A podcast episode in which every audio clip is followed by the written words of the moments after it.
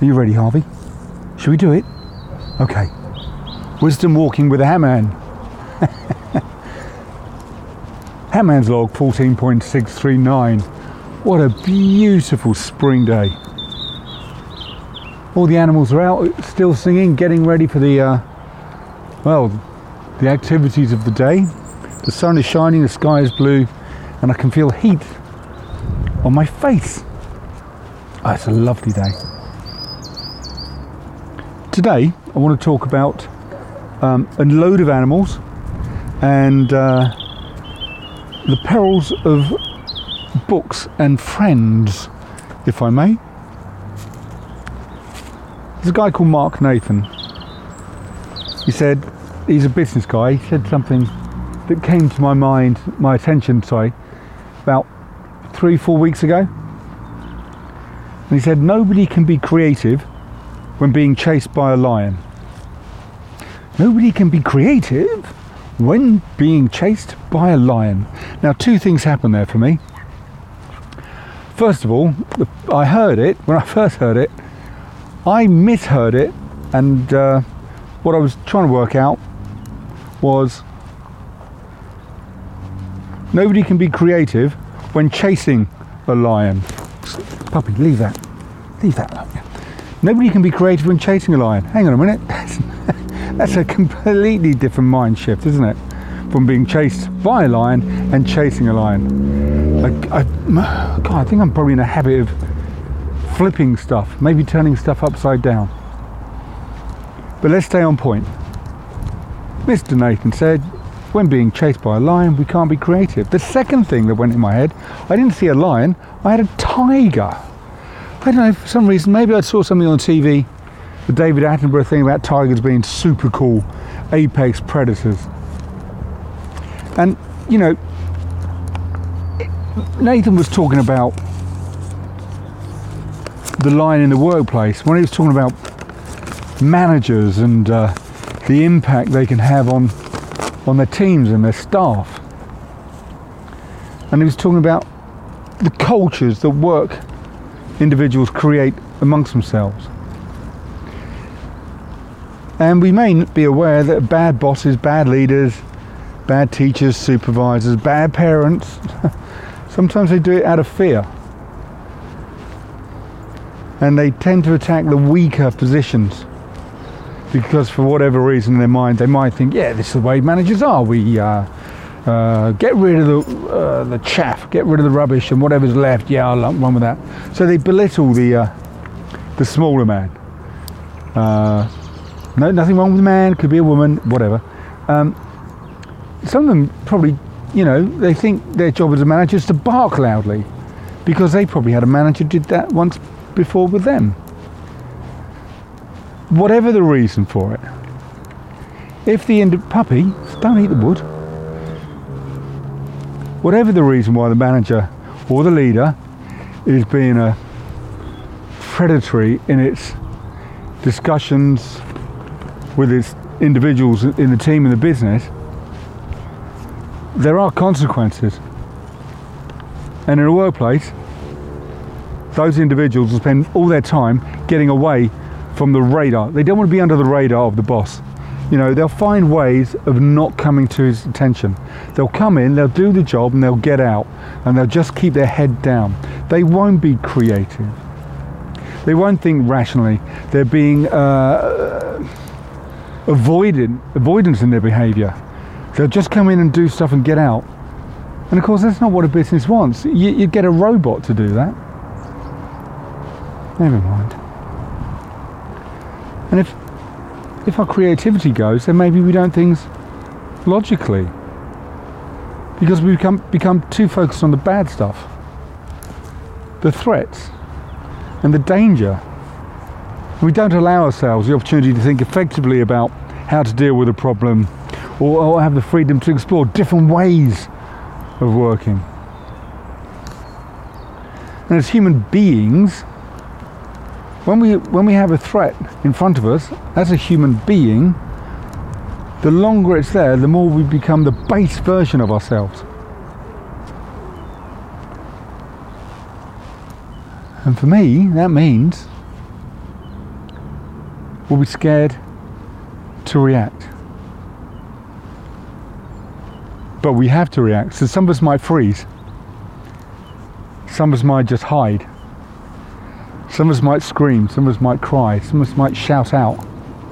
Some of us might just stay there and allow the, the abuse, mental or physical whatever it is, from whatever your tiger represents to continue. Some of us will whimper, cry, freeze, scream, scream and run, scream and stay. Yeah, so when all that's going on, yeah, Mr. Nathan, you're quite right. Uh, you know, you can't be creative when being chased by a lion. You just want to survive. However, you're doing it, however, I've done it, that's okay. However, you've reacted, it's natural. Because that's the way you did it. And because it's natural, it's okay. Nothing to be ashamed about, however, however we dealt with it. Or however we're dealing with it at the moment. But the thing is, the longer this goes on, the more nightmares we'll have afterwards, after it's been dealt with. So I'm just wondering if there are different ways of dealing with the lion or the tiger that's chasing you. Maybe, may, maybe there is because I don't want to live in a world of fear. And I don't want my friends, colleagues, and my family, I don't want them to live in fear. Thing about these um, apex predators is quite interesting. Um, predators, you know, it's a big uh, beastie chasing down this small fry so they can eat it. Um, all kinds of predators. You might have heard this before about bears. You know, there's two people in the woods. They come across a bear, and the, one of the guys says, "All quick! Start running! Start running!" And the first guy uh, looks down at the second guy who's kneeling down and uh, changing his shoes and putting his trainers on. And the guy says, "What are you doing? We've got to run! The lions, um, the bear's going to get us!" And he goes, "Well, yeah, come on, we've got to run now." He says, "Well, yeah, but all I need to do is run faster than you." okay, so he's going to leave his mate to the to the bear. He's going to leave his mate. He's fully aware of the situation. He's going to leave his mate. So it's quite funny. Mm, no, not really. Uh, God, going way, way back to the distant youth of my past. There was a, a set of circumstances meant that me and my chums were walking home from an evening out. There's about five of us. Next thing I know, a car's pulled up late at night in front of us, and there's three guys with with masks on, and I see a baseball bat. As he gets out, his mate uh, gets out of the back, and he's got a baseball bat as well. I said to my mate, "Leg it." That's only uh, only as a man with his trainers on could do. I shouted, "Leg it!" running as a massive warning, and I'm off because uh, the driver's getting out, and he had a baseball bat as well. Three of them com- coming for us. So I'm running and running and running, huffing and puffing, and I glanced behind me after I realised I couldn't hear anything. There was nobody behind me, so I stopped, turned around, and these guys were smacking my mates over there, you know, with the baseball bats. And oh god! So I ran back, not like a hero. I just ran back. I had my trainers on. I was running faster than than my mates, and I wasn't getting attacked. But then I went back.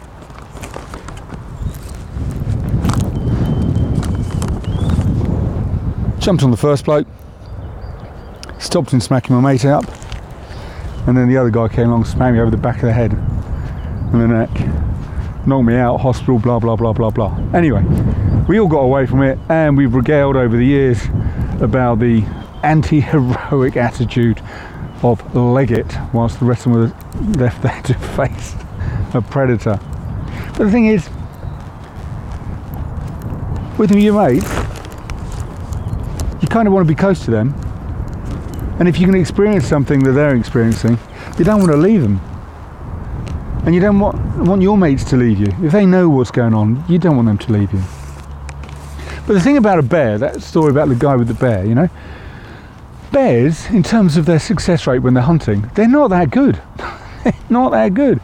A bear in the wild can only hunt and kill successfully 2% of the time. Of a 100 hunts, the bear only gets somebody twice. It could be a seal, a bear, I don't know what it is. Only 2%. Hmm, polar bear is also a bear, and his figures are just under 2%.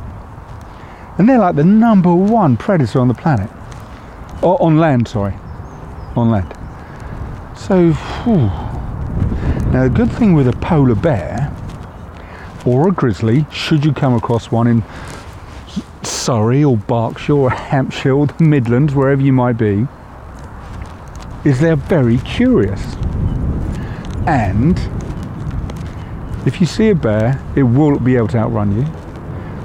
You can't cl- run away from it. You can't climb anything because it's a better climber.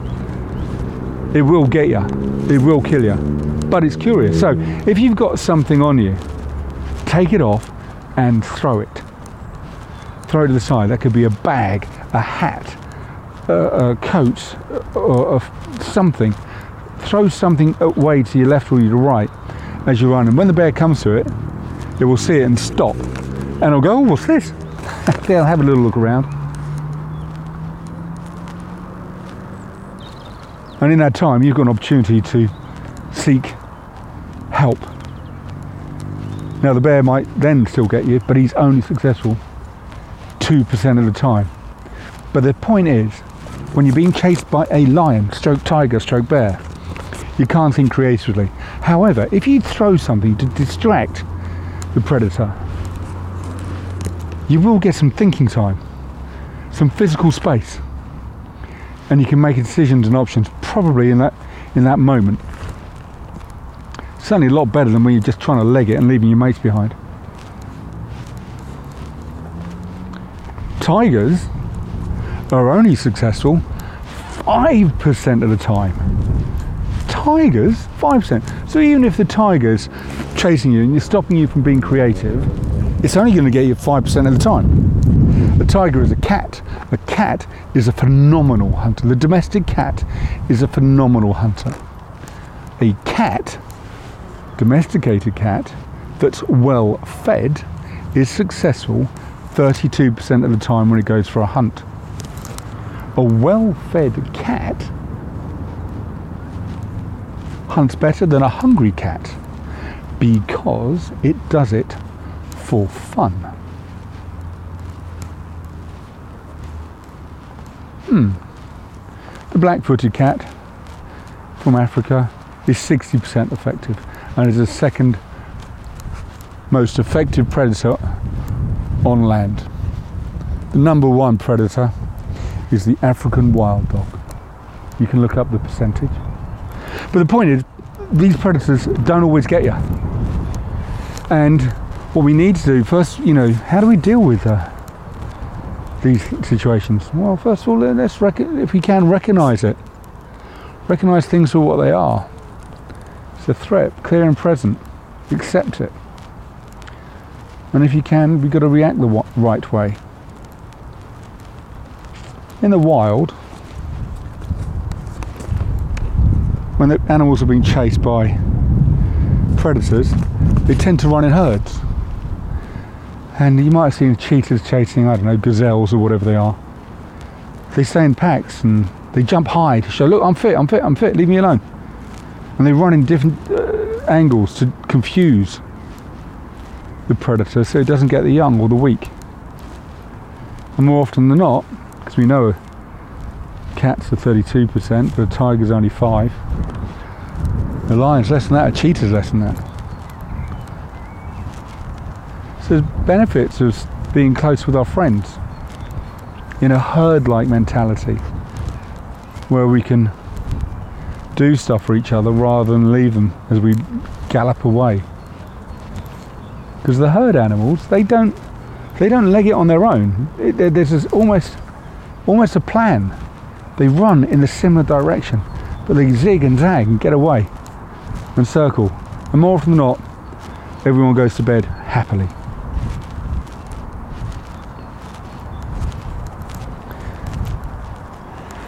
And the thing is, if you're with your mates, your friends, and you know, things aren't working for them and they're stuck, or you're stuck and you're you're lost with whatever you're trying to deal with, or come to a level of acceptance.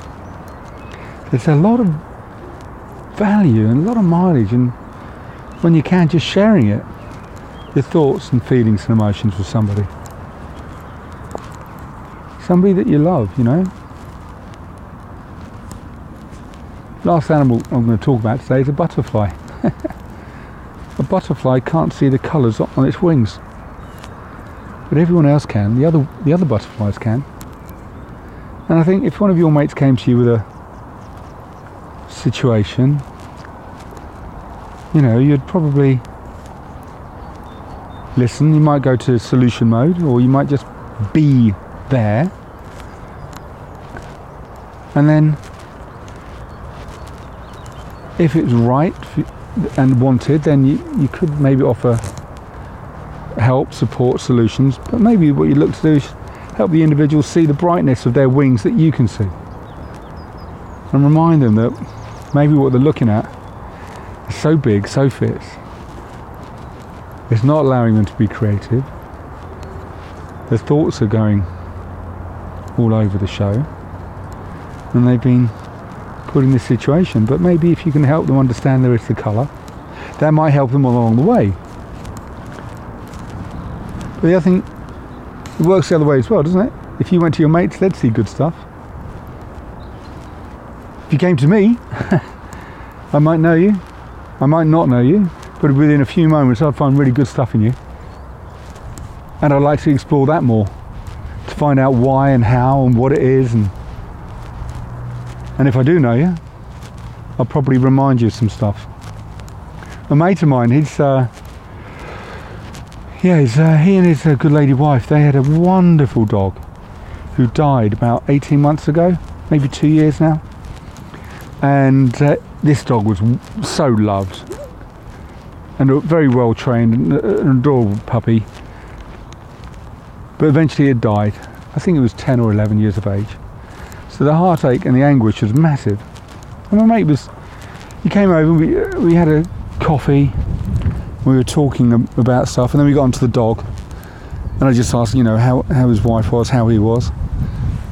And he said to me, and he was, he was tearing up, he said the thing that really fucks him off, apologies for the language, is everybody says, oh, you're going to get another one? You know, that'll be really good. And, and he said, that's not what I want to hear. Why does everyone ask me, offer me that? Why does everyone do this? And I said, okay, so tell me more about that. And he goes, I don't know how to look after my wife. I don't know how to, I don't know how to help her. She's distraught and it's just been going on for, and I just can't see a way out for her. I, I don't know what to do and I'm scared. I'm like, okay. He said, I've tried everything. None of it's helping. It's not helping her it's not helping me. And because I'm now feeling more and more stress and I've got the hurt as well, it's, it just seems to be getting deeper and deeper, this circle. And I need some help. I don't know what to do. And it's not a fucking dog. okay.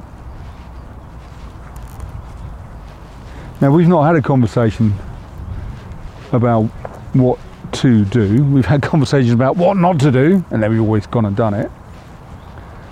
But I looked at him and I reached out, held his hand in this bar, and um, I just said, "Well, maybe don't do anything. Just be." Just be you. Just be you, the man that she fell in love with.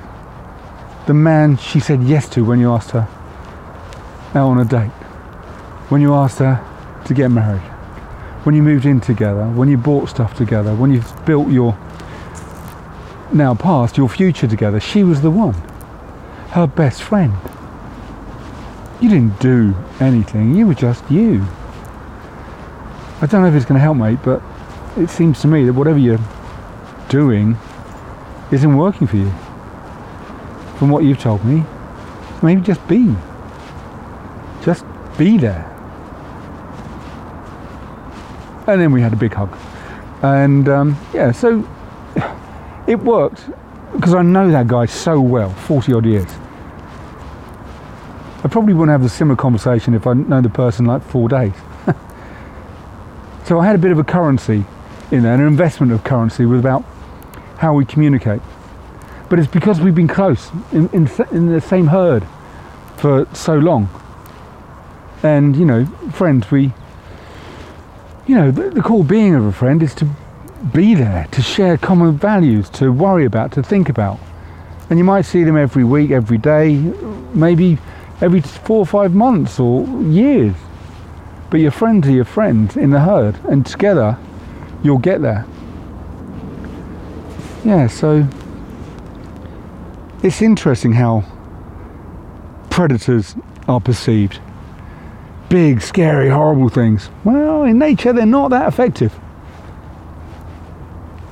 Unless you're an African wild dog. And I don't think there's many of those in the United Kingdom. Yeah, friends, friends are great.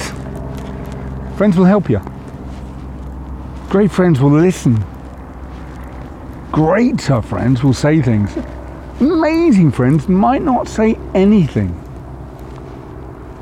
But what these friends will be, well, they'll be there. They'll be with you. They are, like you, human beings. They're not a human doing. Yeah.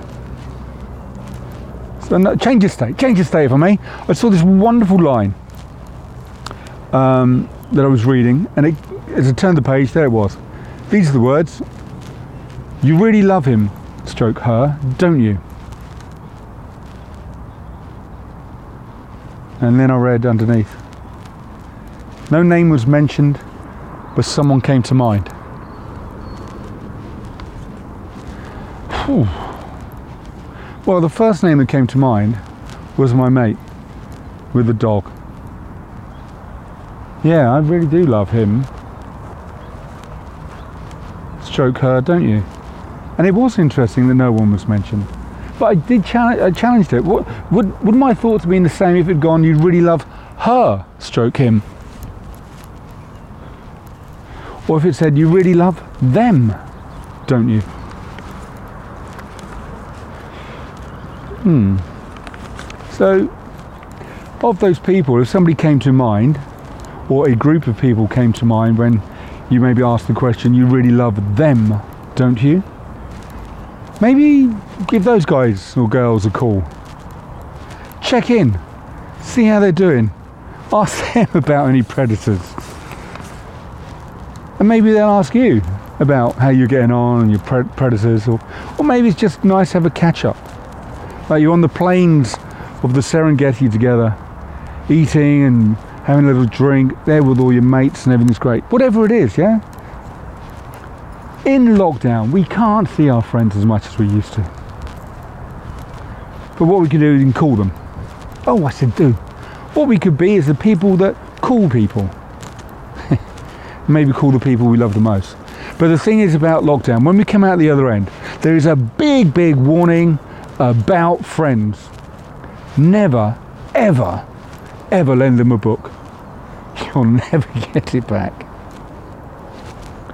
So, again, thank you for listening to my ramblings as I'm rambling through Hampshire in the springtime. The sun is getting higher, it's getting warmer.